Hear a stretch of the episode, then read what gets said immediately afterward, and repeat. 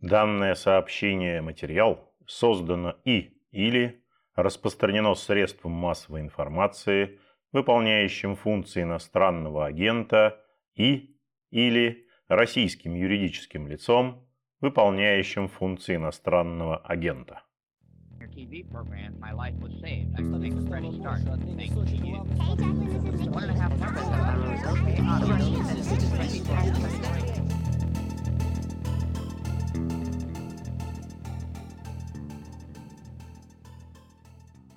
Приветствую вас, уважаемые слушатели. Это подкаст «Включите звук» информационного агентства «Росбалт». Ведущий Петр Годлевский, а мой собеседник сегодня Кирилл Кривошеев, корреспондент отдела внешней политики издательского дома «Коммерсант». Приветствую вас, Кирилл. Да, здравствуйте, Петр. Ну, речь у нас сегодня пойдет о достаточно тяжелых событиях, можно даже сказать трагических. Э, боевые действия на границе Армении и Азербайджана, визит Нэнси Пелоси в э, Ереван. Все это происходит на фоне обострения, которое началось в ночь с 13 на 14 сентября. Десятки погибших с обеих сторон. Э, премьер-министр Армении Никол Пашинян сообщил о 135 погибших военных за 4 дня. А, в свою очередь Баку объявил о десятках погибших – и армия Азербайджана продвинулась в направлении армянского города Джермук на 7 километров. В общем, э, горячая точка в Закавказье вновь это граница между Карабахом, между Арменией, между Азербайджаном, вокруг Нагорного Карабаха. Вот на ваш взгляд, что стало причиной, главной причиной этих э, боевых действий в сентябре 2022 года? А, ну, как известно, стороны, как всегда, обвиняют друг друга. Азербайджана э, утверждают, что армянские военнослужащие пытались э, заминировать какие-то дороги, которые связывают их коммуникации, их мосты, э, таким образом подвергая азербайджанских военных опасности.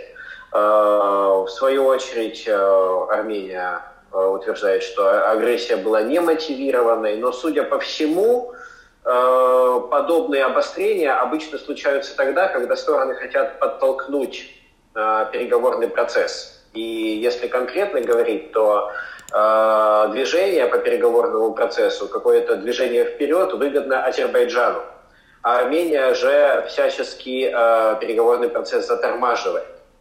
Вот буквально в августе президент Хамалиев, беседуя с итальянским изданием, будучи в Риме, Э, говорил о том, что уже в ближайшие месяцы стороны могут подписать э, мирный договор, и э, непосредственно в сентябре министры иностранных дел двух стран должны увидеться для обсуждения текста этого мирного договора.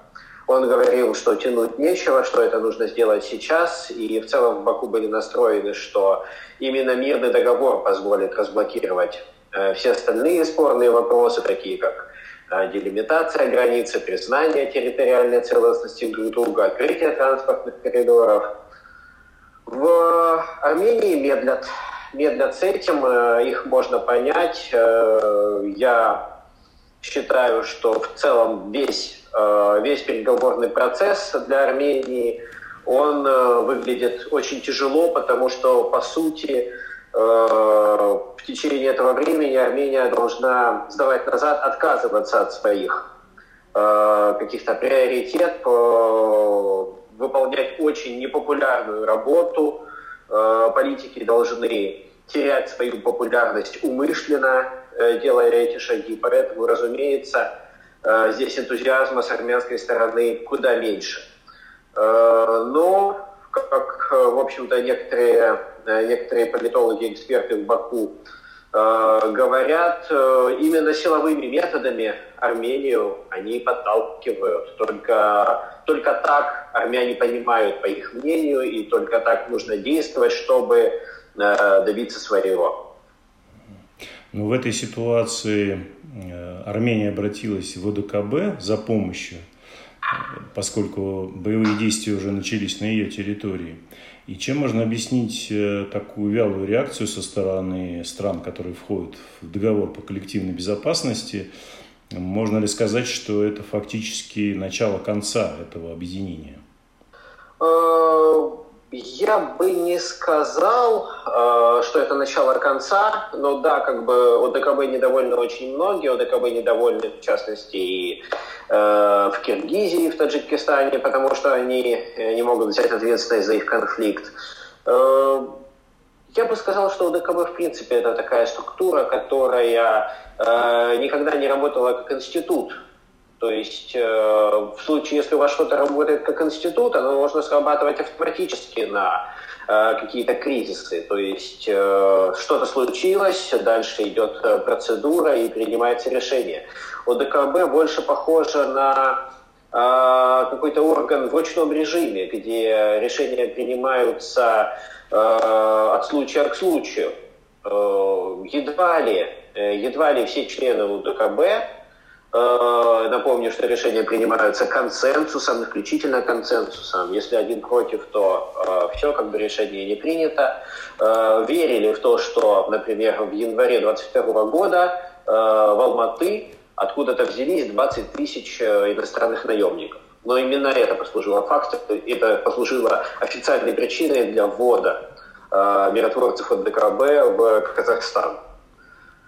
Э, здесь же очевидно, что просто невыгодно. Просто никто из э, крупных игроков, э, первый крупный игрок ВДКБ, разумеется, Россия, а потом, может быть, Казахстан, все остальные, не хочет просто участвовать в этом. Тем более, что участвовать против кого? Легко вводить войска против неназванных иностранных наемников, да? А здесь приходится, э, если действительно применять миротворцев, то получается, что есть противник, есть агрессор, и этот агрессор не кто-нибудь, а уважаемый человек Ильхам Печари, выпускник МГИМО и друг многих э, лидеров УДКБ, и президент Краева, э, с которым он э, недавно говорил э, без переводчика один говорил на азербайджанском, другой на казахском языке. Э, и с Владимиром Путиным у него замечательные отношения, и с Александром Лукашенко, с прочими лидерами постсоветского пространства. То есть э, получается, что введены, чтобы отражать атаку со стороны Ильхама Алиева. Это, скажем так, политически нецелесообразно для ФДКБ, поэтому они просто не будут это делать. А вот э, другой э, такой маневр дипломатический, визит Пелоси, его расценивают одни как некий... Алло. Алло. Да. Меня слышно? Меня слышно?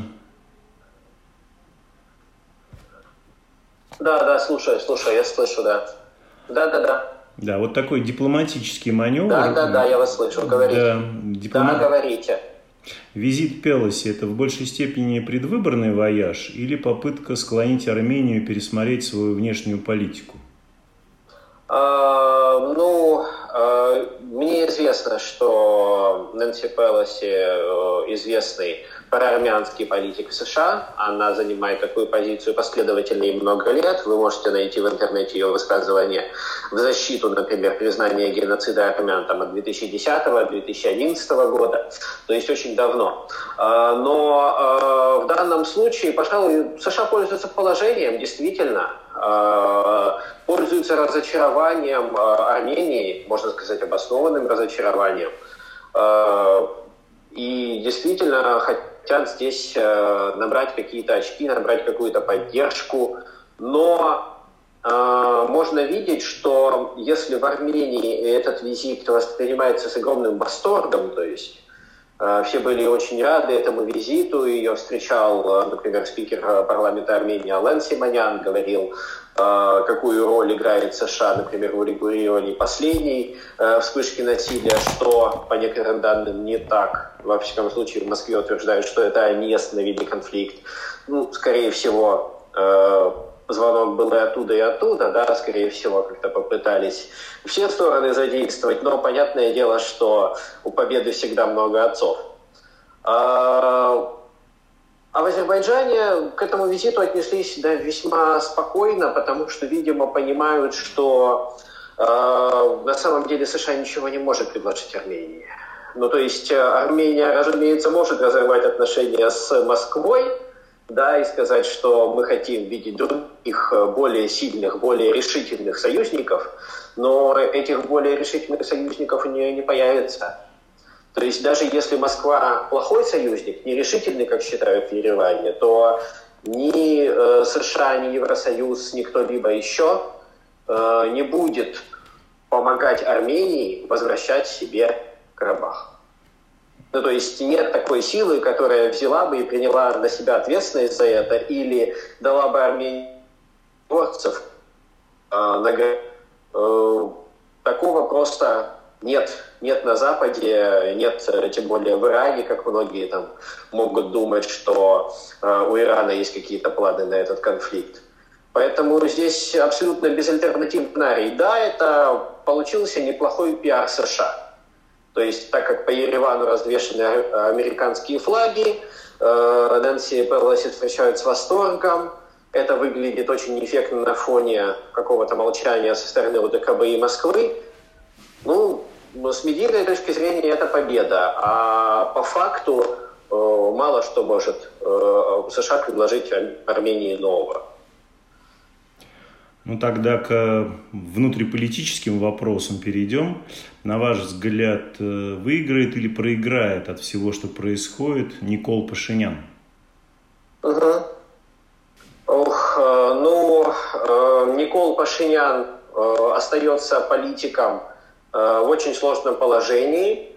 Он, у него достаточно как сильные оппоненты, да, то есть он э, очень, э, очень мало, э, у него очень маленький отрыв от э, Роберта Кочеряна по рейтингам, да, как мы помним из последних выборов, но тем не менее более популярного политика, чем он, все равно в Армении не видно, не предвидится.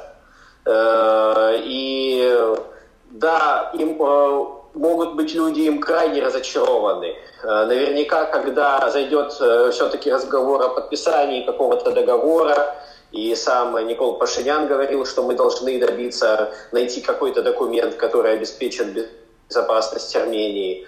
Э, он имел в виду именно Армению без Карабаха, что очень важно. Наверняка это вызовет протесты, но вообще не видно других вариантов. Ну и значительная часть армянского населения понимает, что э, особенного выбора у них нет. В этом, э, в этом большая, пожалуй, сейчас армянского народа, потому что действительно, э, ну, Роберт Кочерян мог бы действовать так же. Он бы также был скован э, обязательствами перед Москвой, он бы также был скован э, не слишком высоким потенциалом своей армии. То есть, э, иными словами, все, э, все возможности э, Армении э, удерживать Карабах, они были весьма иллюзорны. То есть, э, если э, после э, Первой Карабахской войны Армения действительно одержала верх, то после этого уже ближе к 2015-2016 году э, то, что произошло, могло произойти в любое время. У Азербайджана был для этого потенциал. И э, в силовом плане Армении нечего, предос... не, нечего противопоставить этому. И, как показывает практика, нечего противопоставить и в дипломатическом плане, потому что э, так или иначе Карабах э, мировым сообществом признан признан территорией а, Азербайджана. Единственное, что, на что Армения сейчас может опираться, это действительно то, что а, последнее, последнее столкновение было с заходом на армянскую территорию. В этом можно обвинить Азербайджан. Это успешно делается, и Нэнси Пелоси на это обратила внимание. Ну и плюс в Азербайджане постоянно делаются какие-то сейчас осторожные и неосторожные намеки на то, что Э, республика якобы может иметь виды на э, область Армении. То есть э, вот буквально сегодня появилось сообщение о создании некой общественной структуры из выходцев из Зангизура, да, э, Зангизур это как раз э, по-азербайджански так называется этот регион. Э, в советское время там действительно было много азербайджанцев, азербайджанцы оттуда были вынуждены уйти, они поддерживают связь между собой, но пока, пока это делается в виде каких-то тоже, в виде давления, в виде Э, каких-то общественных площадок, э, чтобы намекнуть Армении, что если вы будете оспаривать территориальную целостность Армении, э, выступая за независимость Карабаха, то и мы можем откусить кусок от вашей страны. Но пока что эти заявления, как бы они грозно не звучали, их на дипломатическом уровне к делу не пришлешь. То есть пока что для Э, для Эммануэля Макрона, для Владимира Путина, для американских посредников Армения не выполняет э, свои обязательства от 9 э, ноября 2020 года, и это ну, просто, просто данность, потому что движение по этому треку не идет.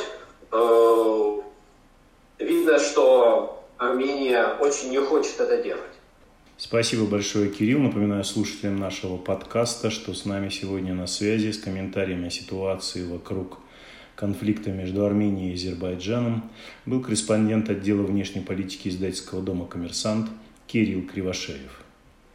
Спасибо. Вы слушали подкаст информационного агентства «Росбалт». Включите звук. Спасибо, что вы сделали это. Напоминаю, на нашем сайте круглосуточно доступны новости, комментарии, аналитика, видеорепортажи, обзоры социальных сетей и наши подкасты. Всего доброго и не забывайте включать звук.